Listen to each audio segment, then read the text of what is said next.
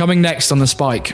Everyone's got drivers and different things that get them going. If you know how to tap into that, you've got an advantage over everybody else that doesn't. The people that do the job, they're the players, and they've got the manager and the coach, the person that shows them how to do it. And we do it this way, we do it quicker, we do it better. This week's guest is Tony Walmsley.